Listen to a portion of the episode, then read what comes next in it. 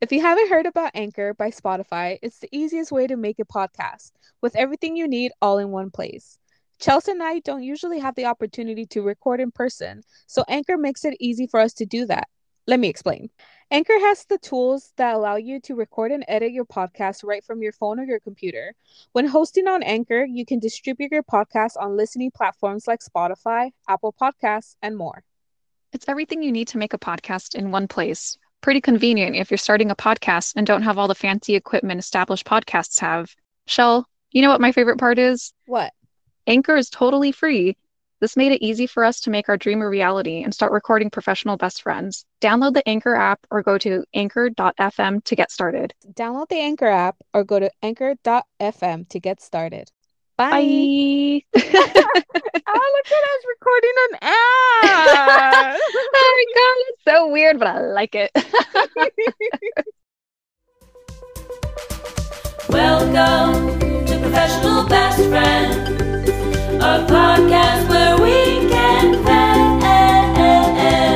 We're not professional or licensed therapists, just two best friends. Yes, two best friends in conversation. Oh, with Professional Best Friends, a podcast where we give advice.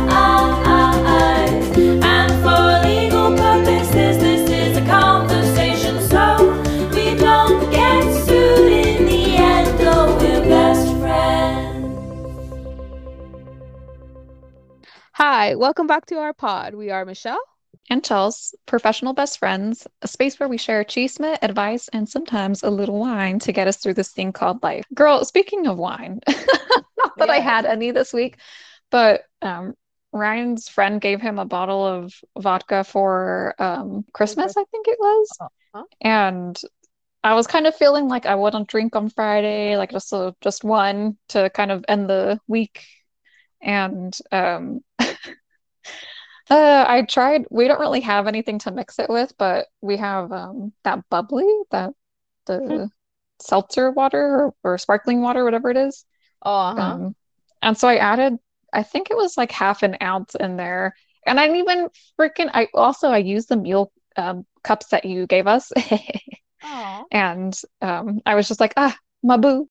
But, oh, my Lanta, I literally was halfway through drink. And mind you, again, I didn't even put that much vodka in there. I was halfway through drinking it and I was already getting a headache. And I'm like, I'm pathetic. Like, how sad. And so even I didn't finish it. I started drinking water afterwards because I'm like, your body, I'm like, me talking to my body. I'm like, I can't. Aww. So I didn't get to finish and enjoy it. I haven't had a drink in a while either, which I need to. The other day I was literally like, should I drink a couple of glasses of wine and then go to sleep, or should I just take a sleeping pill? I should have chosen the couple of glasses of wine. I don't know about anybody else out there, and we always talk about it like we're super freaking old, but y'all, when you're nearing 30, it's just, drinking is a different thing, okay? It's not like when you're in your late teens, early 20s, like, yeah, I can't hold alcohol the same way. Like, I like, honestly, like, weigh the options now. I'm like, either I drink right now or I'm gonna get a hangover. I know that for a fact, and I'm gonna go to work like super like feeling nasty, or wake up the other day nasty. Like, I honestly, like, I weigh my options now, and I'm just like, is it really like worth drinking all these alcohol for right now? And I'm like, nah, it's not. You just really gotta consider it. You know, out here getting old and shit. Me and Chelsea have been talking about more ways that we can like enjoy our life, right? Or like do more like things that make us happy and like create more experiences and stuff like that, and just really trying to like spoil ourselves and like, you know, just enjoy our life a little bit more. So we're finding ways to do that, and like, I don't know, it's going good. It makes me feel like, oh, I want to look for more things to do, you know? Like, one of the things was Chelsea went to go get her hair done, and she looks so cute. Y'all can't see, but she looks cute. Don't take my word for it. And like, I bought this bag that I really wanted and that I've been saving for, and well, not saving for, but I really wanted it, and I had enough to buy it, and so but I I kept telling Chelsea, I was like, how do I justify this buy? And so my sister was like, you don't have to justify shit. If you want to buy it. I'm like, that's true. Go all Ariana Grande. Yeah, I see it. I want it. I don't know what else she says, but she's on the right track. No, I feel that same way because, you know, after big purchases and stuff, like we both have that guilt that happens immediately after, that buyer's guilt. And you know the price of my hair, and so afterwards I was leaving and I was on like the high of it, me actually enjoying how my hair looks. But then when I got home, I was like, oh my god, that was so much money that's the most I've ever spent on my hair. But then afterwards I was thinking exactly of our conversation where I'm like, why am I feeling bad about something, like treating myself to something that, like, I waited more than 6 months to get my hair done again, you know, like I gave it enough time, and it's not like I do huge purchases like this all the time or spend this much money, but you know, it's going to last me what, 7-ish months at this point. So, you know, but don't feel bad about it. Not to mention it looks exactly like you wanted it to. Oh, so, I know. You finally got it right. Seriously, I'm like, this is what I've wanted for so long. We started our women segment, our woman segment. We started our women segment last episode, and we talked about fears and anxieties that we have as women. I did want to say also too that my definition or our definition of women, right, is all those who identify as women. Oh yeah, definitely. But we talked about fears and anxieties that we have as women and how that kind of can trigger us to be more protective, and like, just there's a lot of fear surrounding us just by day, and how we look forward to the positive side of things, and how women have come together and, you know, and trying to support each other and encourage each other and protect each other from situations that have occurred. With that being said, in the midst of us finding like the silver lining and the light at the end of everything, there is also topics that are difficult to talk about, and none of these topics are necessarily easy. So me and Chelsea decided we wanted to talk, and we should put a huge trigger warning now. So we are going to talk about things so related to SA and all that stuff. So if you're not able to listen, then please, you know, don't listen to us any further. But me and Chelsea were pretty nervous about getting into this episode, and we were a little bit worried because it's a very delicate subject for a lot of reasons, and we don't want to accidentally trigger someone. For the purpose of this episode, me and Chelsea decided to do it as more of a conversation between us as best friends, and ways we can relate to the subject, or what we just think about it in general, just because, like I said, this is our segment about women, and it's difficult, you know, like there's a lot of beautiful things about being women, but there's also a lot of true realities that are not as pretty as, you know, we would hope so. Yeah. I would like to start off by saying I saw this video today on TikTok, actually. It was a TikTok or Twitter, I can't remember, but it was a video about this psychologist who went to a college, and she was having a seminar, and she had the audience stand up if they knew someone that had experienced sexual assault before. Almost everybody in the audience stood up, right? And then she said, sit down if that person did not report the assault. A bunch of people sat down. And then she goes, sit down if they didn't get any legal repercussions, right? Yeah. Everybody sat down.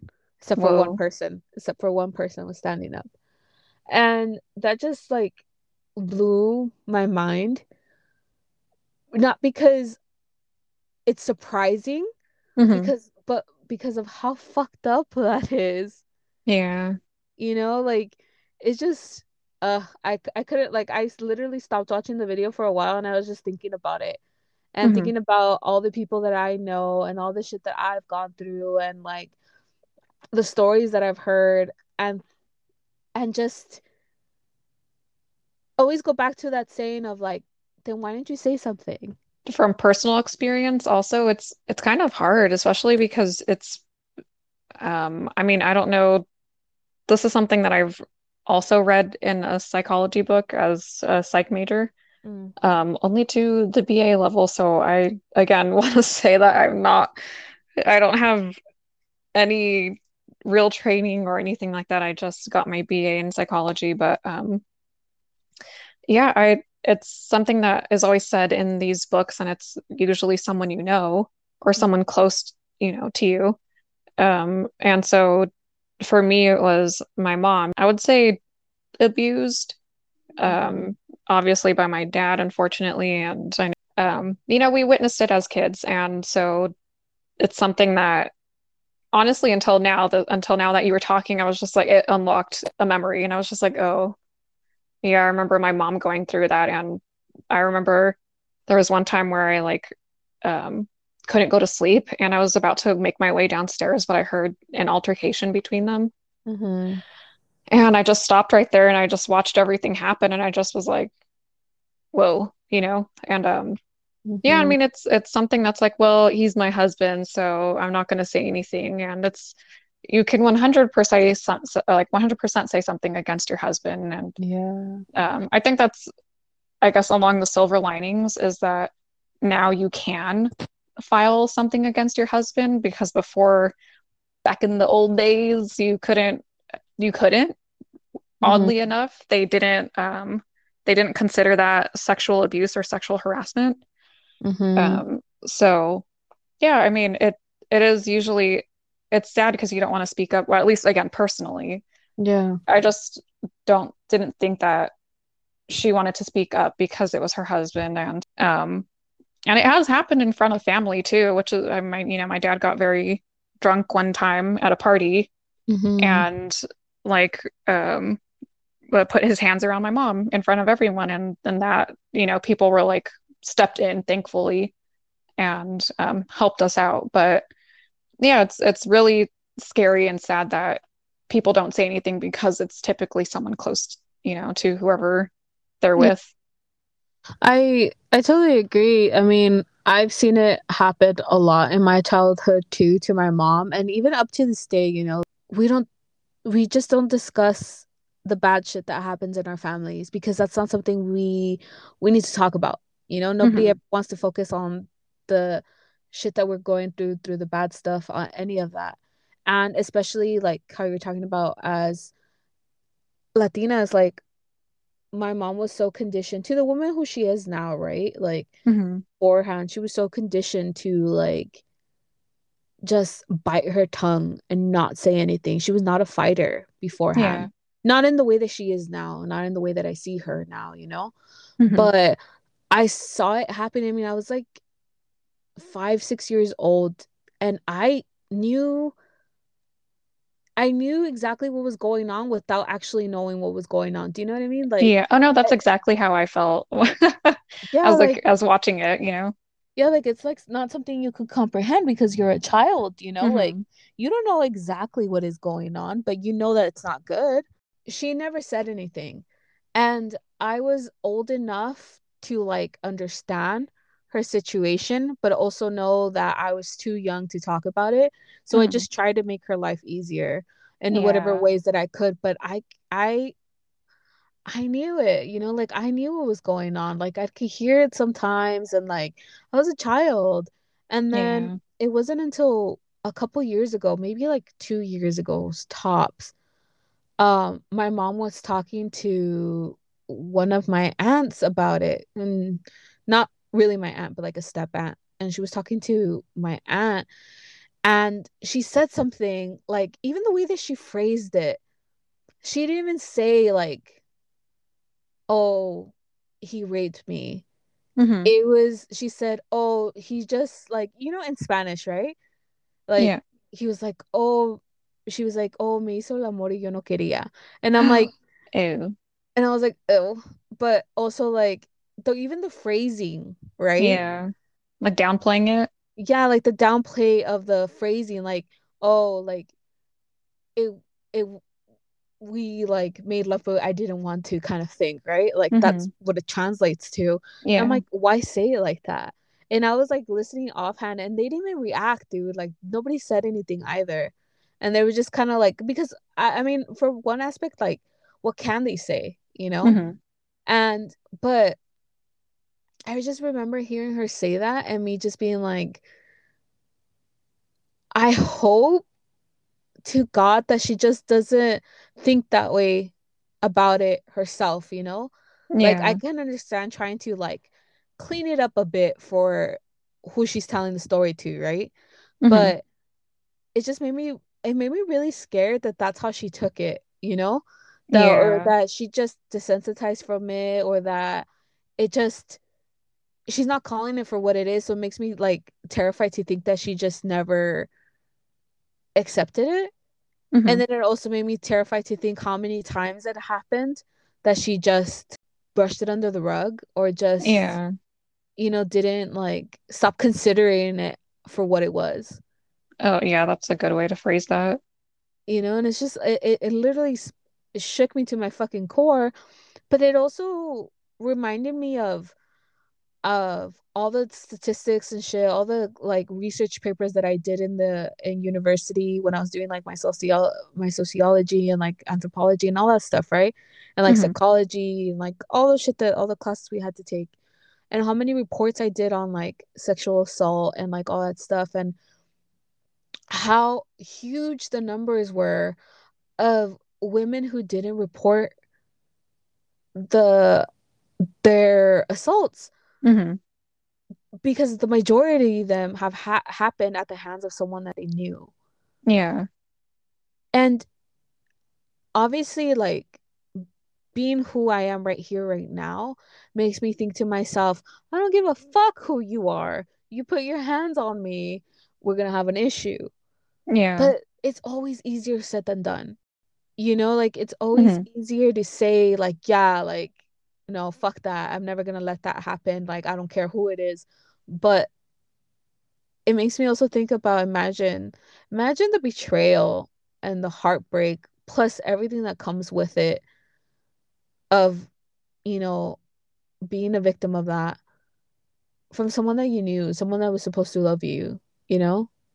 Yeah, it's something that I kind of have a conversation with my boyfriend too, like, some, like, even if we're, so this isn't as severe as what the conversation we're having, but so we were talking about, you know, my hair, right? And I was like, oh, I was telling the stylist that one day I want a buzz cut, and she was saying, like, oh, we can do different colors. And then he started going off on a tangent of, like, oh, like, you can do this. And obviously hair is very sensitive to me, and you know how I feel about mm-hmm. not really feeling as feminine because of my face, because mm-hmm. I think I look like my dad. And so he was like, oh, you can put a streak through it, or, you know, like, get something, like, buzzed into it. And I just was like, no, like, that obviously hit me in a different way that I didn't appreciate. And mm-hmm. so he kept going on, and I just kept saying no. And he, like, thought it was, you know, I was joking. And I was like, when I say no, it's no. And so he just was like, whoa, you know, like, mm-hmm. and I was like, yes, I may be a little sensitive right now because it's a hair topic, but it's something that is sensitive to me. Yeah. And it's something that I told him in the past too. Like, if I want you to get off me, and if you're, like, if I'm not in the mood or anything and I say no, it's no. Like, I don't care that we're boyfriend and girlfriend. If I'm telling you no, it's absolutely no. Mm-hmm. And, you know, it's something that, like you said, I mean, I listen to, again, a lot of these podcasts where they talk about some stories about this. And like you said, it's easier said than done, because from my experience, I've also at least been sexually harassed, you know, like it hasn't gone as far as sexual abuse, but one, I'll get to the story, but you know, seeing it happen to my mom, and I feel like the older I got, the more assertive I got because of that experience witnessing it. And you know, even like a few years ago, my mom was saying something about my dad, and I was like, what did he tell you? Like, I'm going to go talk to him. Like, I was just so protective of her. And I was like, like you said, I don't care if it's someone I know. I don't care if it's my dad. Like, I will say something. I don't want to stay quiet anymore. I'm old enough to help my mom out if she can't if she doesn't have the words to speak up. But I mean, so like this happened in middle school, and I think you already know the story, but there was this person in my band class who I thought was a friend. And he would slap my ass all the time. And I just thought, oh, like, it's just a thing that guys do. And I wouldn't say anything. But of course, I was uncomfortable as hell. And he just did it all throughout middle school, all the time that we've known each other, to the point where he literally brought a friend over, slapped my ass, and then was like, look, she doesn't do anything. And I just looked at him like shocked. The fact that he brought someone over to show him that I don't react. But it's also that like, you know, I stood still, like, I don't know what to do. I don't know what to say. Like it's someone I know, like, I don't know, you know? So back then it was like, I also as a child, like, what do you do? Who do you tell? And then that's something that like, I don't think anyone's ever really talked about. I think that's something that Emily and I've spoken about too, because we've shared, you know, similar incidences and stories like this.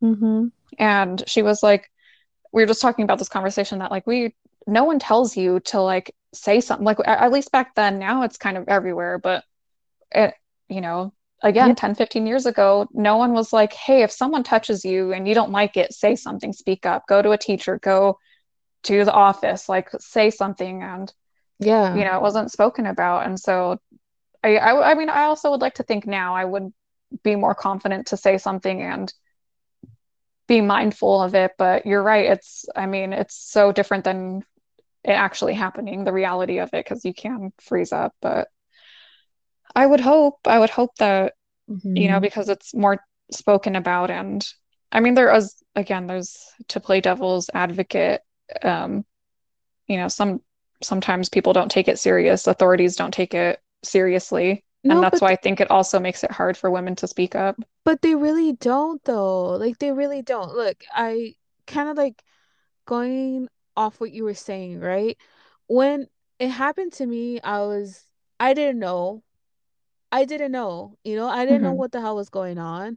I mean, I knew what was going on, but you know, like, it confuses you. Like, it really fucks you up. You're just like, what the fuck? You know, like, how do I process this? Who do I tell? And because you're right, we were never told, oh, speak up when this is happening.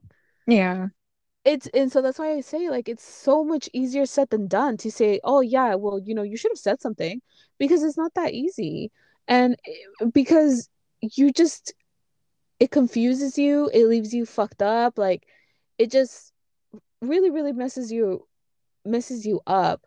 And when we were in high school during that time, right, even in middle school and stuff, like I said this last episode as well, right, like women are so conditioned to take the fault already. And it's like, oh, well, you remember like high school dress codes, right? You can't wear your spaghetti straps, you can't show your shoulders, you can't show you like all this stuff, like your skirt has to be, you know, 3 fingers above or like your knee, and like all these fucking rules, right? And it's like, oh, I hope my shoulders don't distract guys from fucking doing their math homework. Like, how fucked up is that you're already like telling girls like it's your fault, you're too provocative, you're like this, you're that, like already making it seem like, well, what were you wearing? And how many times has that question has been brought up, you know, when they talk about sexual assault? Well, what were they wearing? Like, that fucking matters, you know? But it's already like the whole like, oh, well, it's kind of your fault already. But so it leaves us like, when it happens, it's just like, well, is it my fault? did I do something? And it starts making you like dissect it, right? Like really like dig in deep of like, well, did I do something to deserve this? Yeah. And you don't. And you said it last episode, even if you had said yes and at one point you changed your mind, no, it's no. Like that's the truth, you know? But they want to always victim blame, or they always want to put the blame on women. And that's also not to say that, you know, this only happens to women. We're not saying that like, oh, you know, men don't experience sexual assault or anything like that. That's not what we're saying, because we know that they do. We're talking about women now, though.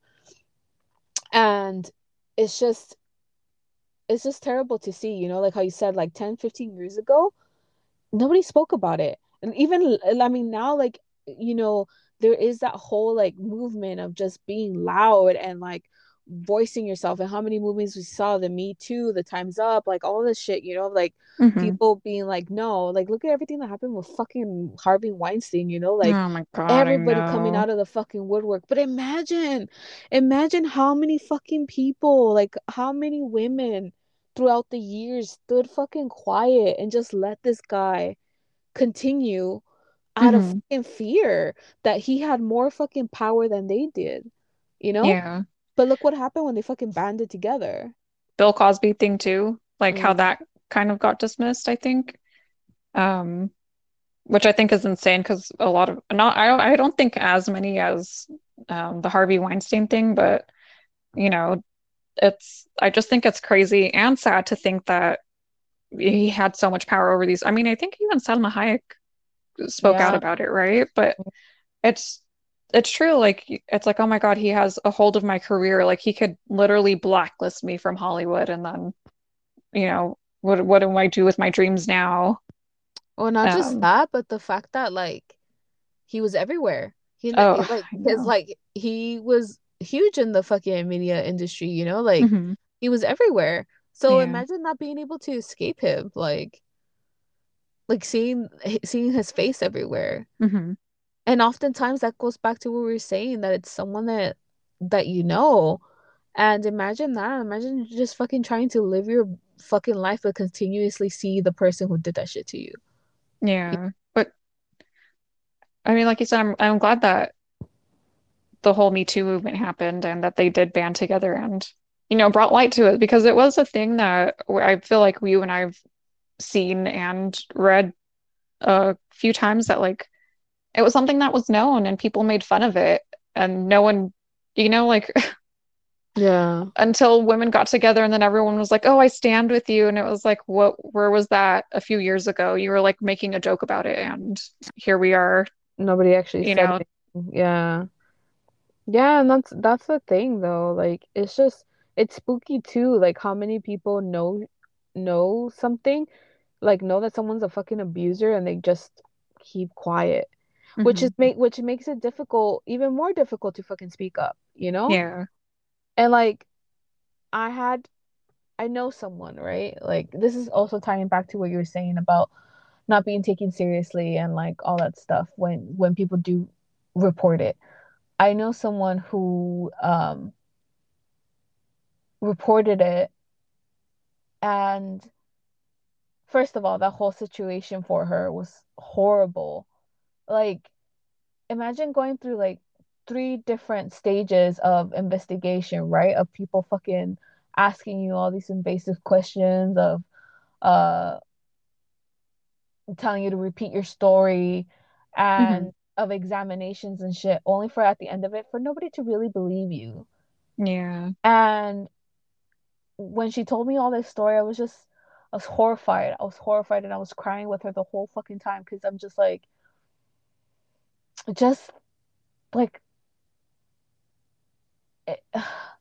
imagine being brave enough to say it, to report it, to go through all these fucking things in order to hold that fucking person accountable, you know?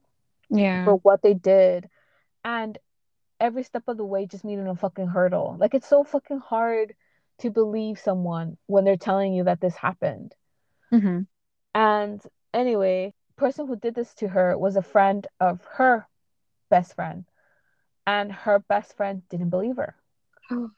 And oh my gosh. Well, no, it wasn't that he didn't believe her. He just knew the person longer, and he was going to stick beside that person mm-hmm. and cut all ties with her, with my friend.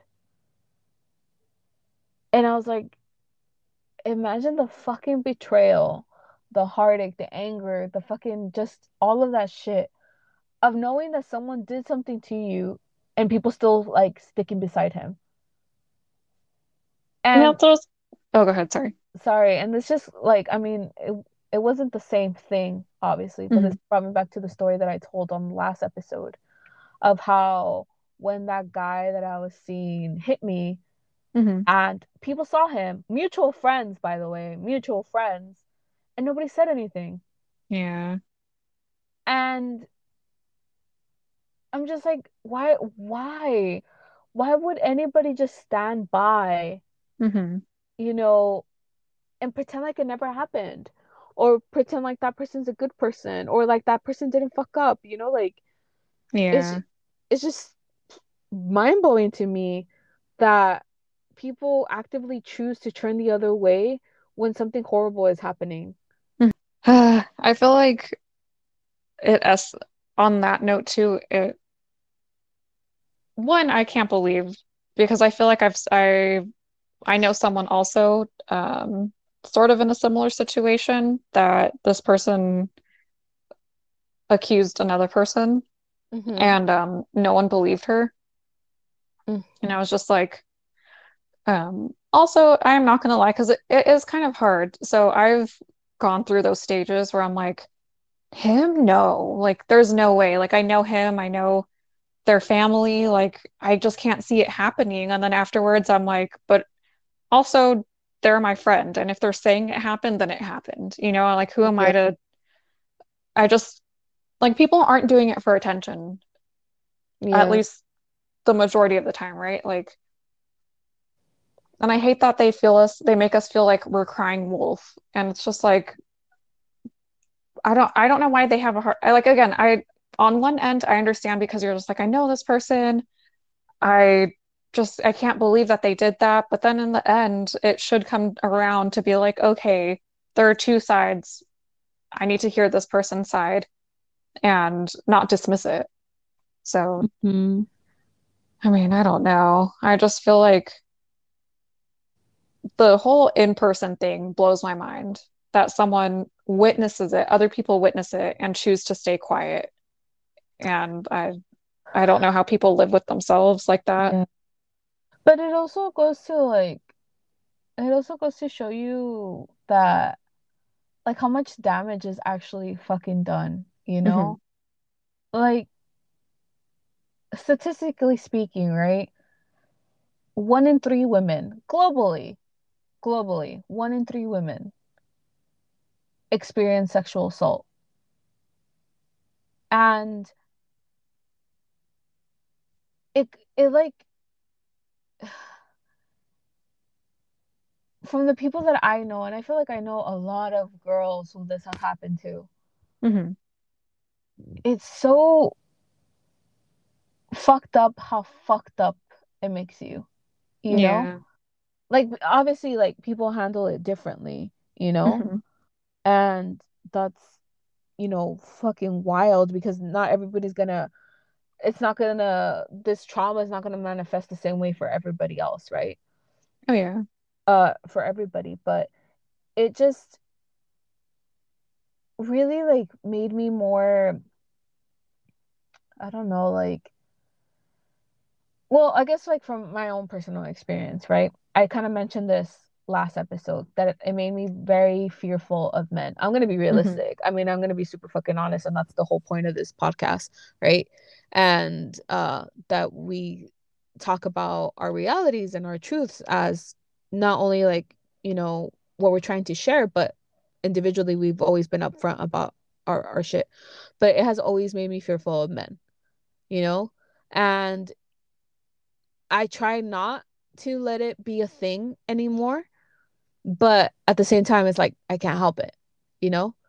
Mm-hmm. And especially when, like, I'm at work and someone's fucking saying things to me, and I'm just like, oh, like I'm at work, I can't fucking like snap, like I can't like lose my fucking job over this, like, you know, like mm-hmm. I can't say anything. And that's another thing too, right? Like you're just expected to fucking keep going. Like if someone's being inappropriate with you or something like that, you just gotta like grit your teeth, because it doesn't always have to be fucking sexual. Like it doesn't have to be like someone saying degrading shit to you. It's just the way that they're so persistent and like yeah. the way that they speak to you. Or like, you know, I get some fucking guy that comes in at work all the time and calls me honey and sweetheart every time, and not like, you know, like I don't know why it bothers me, because I'm just like it doesn't come off as like endearing to me, you know? Yeah. Like it just always comes up like kind of like a power struggle, you know, like they mm-hmm. think that they're above me in a way, so it sounds super degrading to me, you know? Ew, yeah, in that sense. Or like I'll have someone be like, oh, you know, you're so beautiful and like this and this, just like consistently, can I get your number? And I'm like, sir, I'm fucking working. Like I'm doing this, you know, can you like please stop? Or I mean, in my other job too, remember I told you the story that I had a fucking guy who was returning a fucking boxers and shit that he fucking bought that his son didn't want anymore, and he started asking me like what I thought he would look like in them, and yeah. I was just like, ugh, like, God, the instant rage that it just yeah, you literally saying that to me right now, I was like, oh hell no. Yeah, like I mean, it would happen like all at different times, like all the time, like it wasn't even fucking new. It to the point where like we would all just get together at the end of the night and just start sharing the fucking stories of the audacity that people would fucking tell us, you know, like that yeah. men would tell us, until like, I mean, like I remember what, because my little sister worked with me, right? And like I remember one time it happened to her, and this guy kept following her around and would ask her how much it would take for him to buy her. Like, oh my God, I can't. She was just like super fucking uncomfortable, and she came to find me, and I was like, what the fuck? And I got yeah. mad, but I'm just like, she's just fucking working, you know, like she's doing her job. I'm like, mm-hmm. and someone's just fucking following her around, and that's fucking and it's just, it happens so fucking frequently that I bet you if we asked any woman, it could just be like, yeah. Like, you know, we're like almost fucking desensitized from it sometimes, you know, we're just like, yeah, mm-hmm. it happens, you know? Yeah. Like it happens all the time. Like doing the most mundane thing, you know? You can be fucking at the mall, fucking buying grocery shop, or at fucking Target. Some things like, you know, like you can't fucking live yeah. Without someone thinking that they have more power than you, or that they can say anything they want to, or treat you however they want to just because. Mm-hmm. I mean, speaking of the most mundane things, I don't ever see the people I email or talk with, these agents. And there's this one that would call all the time and say things to me. And I had one time where like my coworkers were around, everyone was getting ready to go on lunch. Mm-hmm. And they saw that I was really uncomfortable. And they're like, why don't you ask to speak to his manager or just hang up on him? And I was like, I don't know. Like, I don't know why I just let him say these things, but mm-hmm. He had actually recently called, because I think it's been like a year now that I've ever heard anything from him, but he recently called, and I had stepped away from my desk, so I didn't like want to have my phone on silent at work because Ryan's sleeping next door. So usually when I'm at my desk, I see that it's ringing, and then I'll pick it up. But this time, like I said, I stepped away from my desk, and he called. And he's like, hey, it's blah, blah, blah. I haven't spoken to you in such a long time. And he just says the most uncomfortable things like, oh, I bet you're so beautiful. And like, I want to send you flowers. And he's like, I like want to come visit you in LA. And there was a girl. Exactly. And we've never seen each other. We didn't even speak that much. But the fact that he was still harassing me over the phone when we're supposed to be professional is so disgusting and so uncomfortable. And like I said, I like, what do you say? But I feel like now that I'm working from home and I have the courage to like say something without anyone else overhearing, I know I will, if he ever calls next time, be like, look, I feel uncomfortable when you speak to me like this. Please keep it professional. But it's just so, and I didn't even call him back. I was like, I don't want to interact with this. I really don't need this right now. But yeah, it's just, it's so uncomfortable. And especially the fact that he's like, oh, like, I want to go out to LA and we should meet up when I'm out there. And I'm like, no, I'm like, I have a boyfriend. Like the last time he said something like that. And I was like, well, I don't know if my boyfriend would like that, you know, like, yeah. Again, the excuse of like, why can't I just say no instead of like trying to sugarcoat it? Explanation, yeah. Even like, because I mean, we said it last episode, because it's always going to be the fucking fear of repercussion. Like, what are they going to do to me if I fucking say no? Like, you said something that honestly, like, made me like super emotional. You said it last episode, but I held it together. No, because you said something like, even if you had said yes at one point and that yes had turned into a no, it's still not your fault.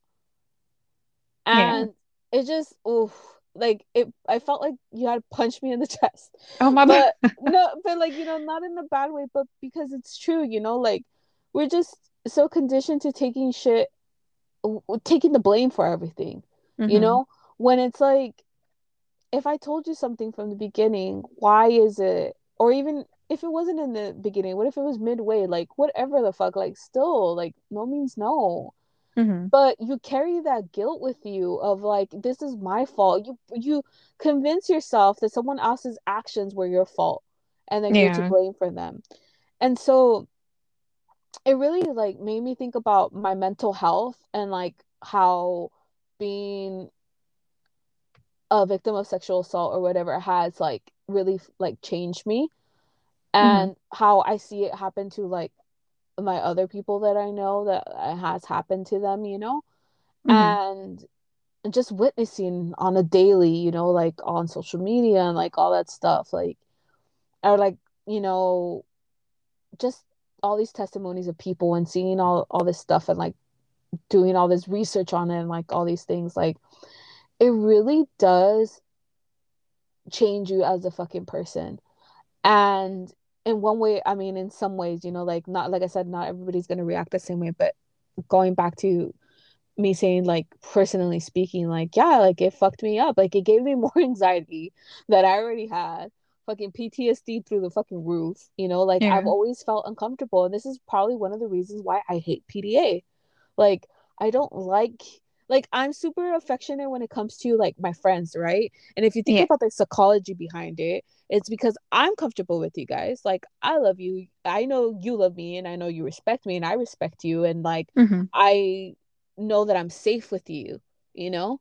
Yeah. And so I'm okay with, like, hugging you and, like, holding your hand, like, all that stuff. But when it comes to, like, romantic partners, I can't do it. Like, I get very, like, stiff and standoffish because it makes me uncomfortable in so many fucking, like, levels. Even at this fucking day and age, you know, like, I can't. Like, it just really, really, really, like, oh, like, it makes me, like, it gives me anxiety thinking about it, actually. And I obviously can now see it for what it is, like, because I just don't feel safe, because I feel like at any point you can turn on me, and I can be caught in a situation just like I had been before.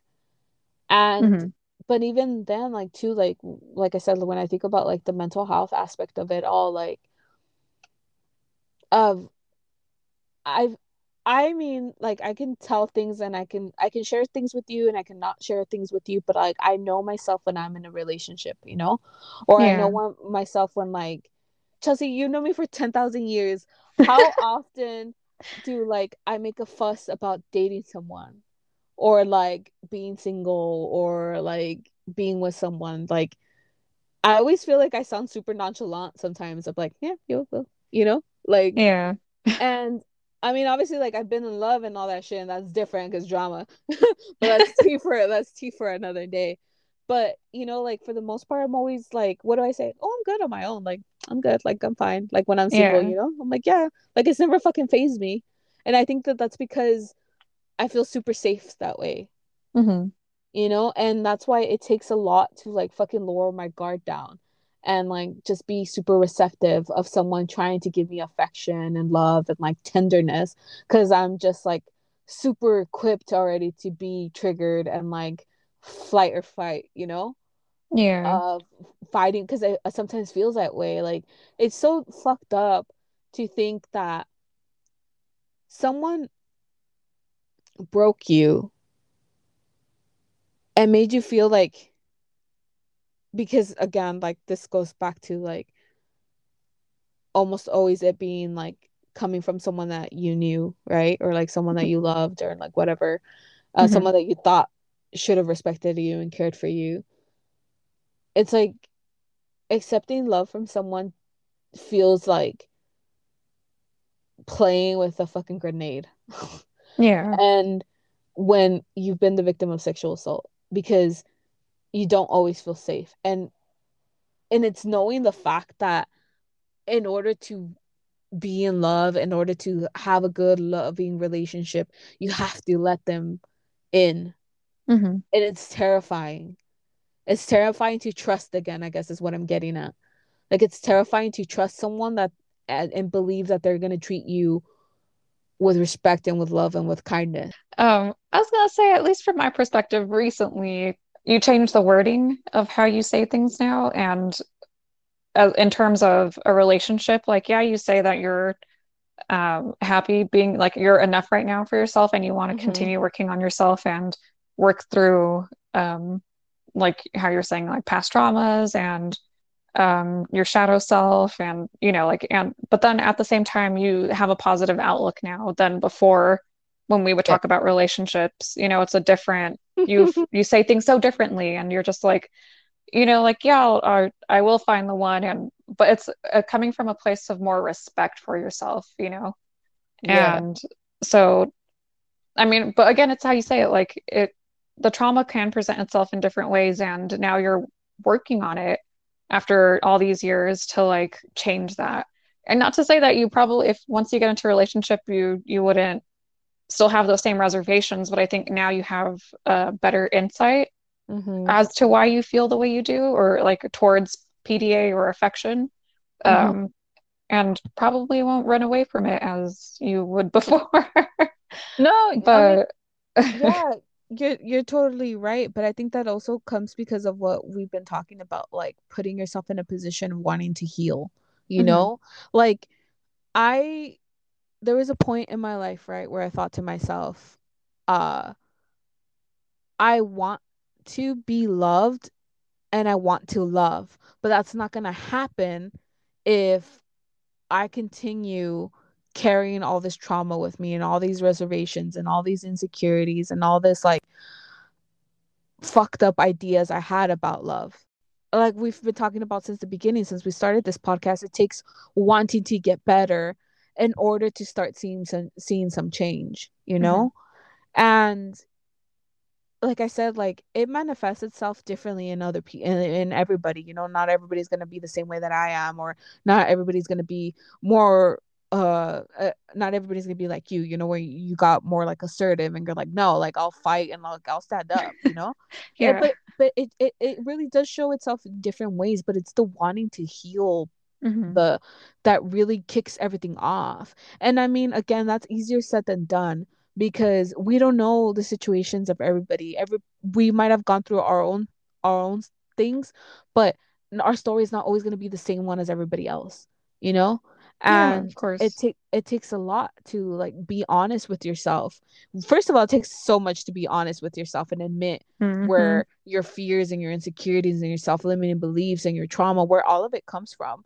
But it's even tougher to sit with someone, like sit with a therapist or even like a friend or a loved one, someone that you truly trust, and be honest about where that left you and how that made you feel. Because you carry this shame or this guilt that somehow it was your fault, or somehow you are less because this happened to you. Yeah. And obviously we know that's not true. It is going to take a lot for me to, like, openly say it, because it is the relationship I'm in right now. The whole situation was, again, I know it's probably going to sound not as bad, but considering what we just explored, the stories I shared earlier about, you know, seeing my mom be abused and, you know, so to me, I obviously handled that. I processed that differently. And like you said, it was more of like, I don't want to be in that situation, so I'm going to speak up for myself. Mm-hmm. And it honestly does seem silly. So Ryan and I were at Disneyland and we were on Pirates of the Caribbean. I don't know what we were talking about, but we were on the little boat thing and so you and I, and I think because I get it from Amy too, when one of us slips up, we laugh at it and then we like repeat that word, right? Mm-hmm. So like, say like this instance, I there was one time where I was telling Amy that that Lady Gaga got her name from Radio Gaga from Queen, but mm-hmm. I said it totally backwards. I was like, Radio Gaga got her lady from, and Amy was like, what? Mm-hmm. And so I was just like, oh my gosh. So like that's something that we always like joke at now, and so it's something that we always do. And so this was like fresh into our first year of our relationship, right? And so I was like, oh, everyone's like that. Everyone like laughs at something that they slip up at. So apparently not Ryan. He didn't understand that I wasn't like making fun of him. I just thought it was funny. And that's something that, again, has always been something that Amy and I have done, or like I've done with other people, like even Emily and you know, like we laugh at something that's so small. Mm-hmm. And I guess he wasn't used to that and didn't like it. And so he like slapped my mouth, but it wasn't like a huge hit. It was just kind of like a, hey, like a tap. And to me, I was like, I don't fucking like that. And I made it clear to him I didn't like that. And so I, you know, was like, I obviously was pissed, and it took a lot for me to say, hey, I didn't like what you did. I know you probably thought you were joking or playing around, but to me, it didn't feel like that. Mm-hmm. And it did make it a little awkward the rest of that night. But, you know, I said something. I was just like, again, even if he thought he was playing around, that's not what it felt like to me. I had to make that a little aware to him. And, you know, in that moment, it was like, I also had to trust that I knew him well enough to know that this is something that he obviously wouldn't do in a bigger way, mm-hmm. if that makes sense. Like I had to trust that I knew him, that he wouldn't do that. Mm-hmm. Like he wouldn't actually hit me. Again, it does present itself in a different way. And for me, it was speaking up, but it's also on your topic of like, not trusting that person, it really mm-hmm. does take so much to trust and be like, okay, it's not going to happen again, you know, or like again, like this I feel like it is a bigger thing. I made it a bigger thing than it was, but at the same time, my experiences made me feel that way, and I had to say, and I had to tell him, I explained why I reacted the way I did, and I opened up my experiences to him. This is why I've always said that I've always admired you, because no, because it's true. I mean, like, obviously, like, I'm always trying to fucking romance you. But I'm not saying it in a way to be like, oh, I love you so much. Because, I mean, I do. But you know what I mean? Like, I'm like, genuinely coming from a deep, like, fucking deep within me of, like, respect and shit. Mm-hmm. That I have seen you get hurt and fall and all this shit. But everything has always made you stronger. And I say that with, like, the utmost respect, because I've seen it. I've been by your side for 35 years. Like, I've seen it happen to you, you know? Or, like, mm-hmm. maybe when I didn't know you, when we were, like, way younger. But the stories that you tell me and the way that you've handled all of that and the way that you have just continuously got stronger from it, like, has always blown my mind. Because I wish, and again, this is going back to me saying, like, everybody handles things differently, right? Mm-hmm. I wish I would have found the same strength you did in the ways that you've been hurt before. Like, the lessons that you learned. And maybe at the time you didn't know that you were learning lessons, but there was, like, mm-hmm. something deep within you that was like, no, I'm not going to let this happen to me. Yeah. And I've seen it. Which, and the other side, right, of it, like, I saw so much abuse and so much, like, violence in my childhood and like all that stuff, and I felt like at the opposite end of that spectrum of where you were at, I just let it, not that I let it happen, but I just kind of fell into the role of like, well, you gotta be quiet, you gotta just sit there and look pretty, like that's your role, you know? Mm-hmm. We don't talk about anything else. We don't speak about anything else. You just sit there and you look pretty and you just take it. You just take the hit. Like you just don't say anything. And it's crazy because like obviously like now you know who I am now and like all the journey that I've gone through and like all the stuff that I'm doing to get better and to heal and like to understand my past trauma and my childhood and all that stuff. Like I can't imagine like just sitting there and taking it anymore. You know, like I just can't imagine like doing that. You know how we were talking about this certain ex last time, right? And I said, oh well, he just expects things from me because, well, she always just sat there and looked pretty when I needed her to. And her door was always wide open because, well, that's the way that I wanted it. And that's the way that, whatever, right? And it just made me think that when I found myself in that same, not in the same place, but in a similar, I don't even know how to put it, but I guess, yeah, like in the same place, that I wasn't that person anymore.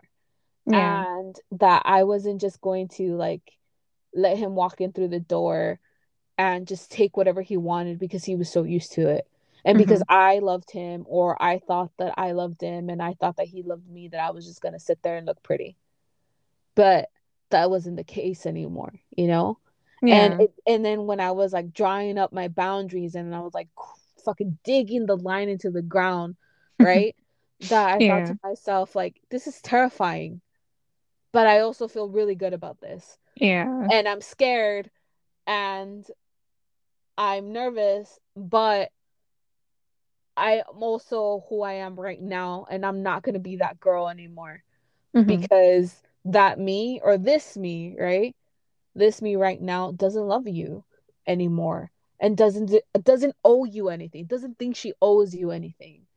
And oftentimes when we put up with shit is because we think we owe the person something. And that's probably, or we think we are to blame, you know? And in these situations where we think that we're the ones at fault because, well, why didn't we say anything? Or maybe I should have been louder. Maybe I should have been more clear. Maybe I should have been this. Maybe I should have been that. And none of that is fucking true, you know? The only person you owe anything to is yourself. And this is why, like, I tell you that I say shit with, like, the utmost respect when I think about you and your strength and all that stuff. It's because I've seen you fall to the fucking ground, bruised knees. Literally. But you've always come out stronger. And I know that there's been times throughout these past couple of years when you've never seen that for yourself, you know, but that's how I've always seen you. And because I think to myself, like, you've seen shit happen and you refuse to be part of that, you know, and you refuse to be someone who just stays fucking quiet, which is where I feel like women are at now. And I'm seeing it happen more and more and more and more when we're just getting louder and louder and louder about what we deserve. Oh, yeah. And I think that that's fucking mind-blowing and amazing and leaves me in fucking awe every single fucking time. Because I think to myself, even if there's someone out there who doesn't have the courage to speak up, that doesn't make them any less brave or any less strong. And there are other people out there being loud enough to help that person out. You know what I mean? Yeah, I mean, that's so you saying that you don't owe anyone anything, that I feel like that has made its way into our vocabulary for a really long time. And then, like how you were saying, like it truly is a beautiful thing that we're seeing more and more people, like women banding together and people just speaking up and not staying quiet anymore. And that's the world that I want my niece to live in, you know? Like I think I've told you times too where she's mentioned something and then I just felt the next day I felt bad because I'm like, why didn't I tell her? You know, I kind of froze in that moment. I'm like, why didn't I tell her, hey, if someone if you don't like the way they looked at you, or if they did something that made you uncomfortable, like, say something. So the next time I saw her, I did exactly that, where I was like, you tell someone, you tell me, you tell your mom, your teacher, if you need to, like, you need to speak up if you didn't like what they did, or if you felt uncomfortable by anyone. Yeah. And so it's just that we didn't get that talk. And I would hope to God that the future for her is better when it comes to situations like this. And I would love for her to I want to make it known that she doesn't need to stay quiet. And, you know, it should go for all the other young women growing up. I love that you said that. But I think that that's the point, right? Like, what's that quote called? Empowered women, empower women. Yeah. Because it's true. Like, I think that we're coming into our sisterhood and our own power as women, and just being like, hey, you will not intimidate me. You will not push me around. Like, I am my own person. And like you said, like, we don't owe you anything. And it's just, compared to the teenage us, right? Our teenage versions, like, this woman that I am now, like, this adult version of me, is just like, yeah, I went through some shit, and we went through some shit, and you've gone through some shit, and everybody has, but we're starting to become these people, these women who refuse to let that shit happen to us again. Yeah. And being surrounded by other women who find that same strength within them, like, it really does empower other women to be vocal, to be open, to be loud, to fucking shake shit up and be like, no, I said no, and that's that. Like, no more no more further explanation, like, nothing else said. So I really like that things are changing, and we're wanting more change, and that we are being more open and more loud and holding people accountable for shit and refusing to fucking back down, you know? Yeah.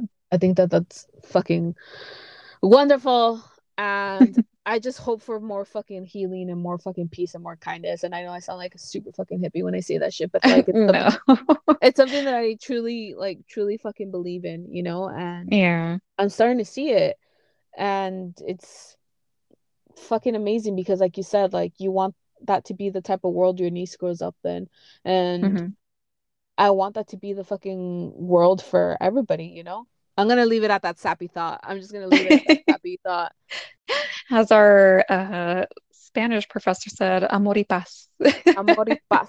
Me and Chelsea decided to ditch the script on this and just kind of have a conversation about it, because we just wanted to be like genuine and real about our thoughts about it. Not that we're always like fully scripted, but you know, like, we do share our honest shit, but like, we wanted to do it in like a more casual setting without like following our bullet points or anything like that. So we hope that you enjoyed this episode for what it was, and we hope to see you next week in our last segment of our woman series. A woman. What Shell said. We'll catch you next week. Bye.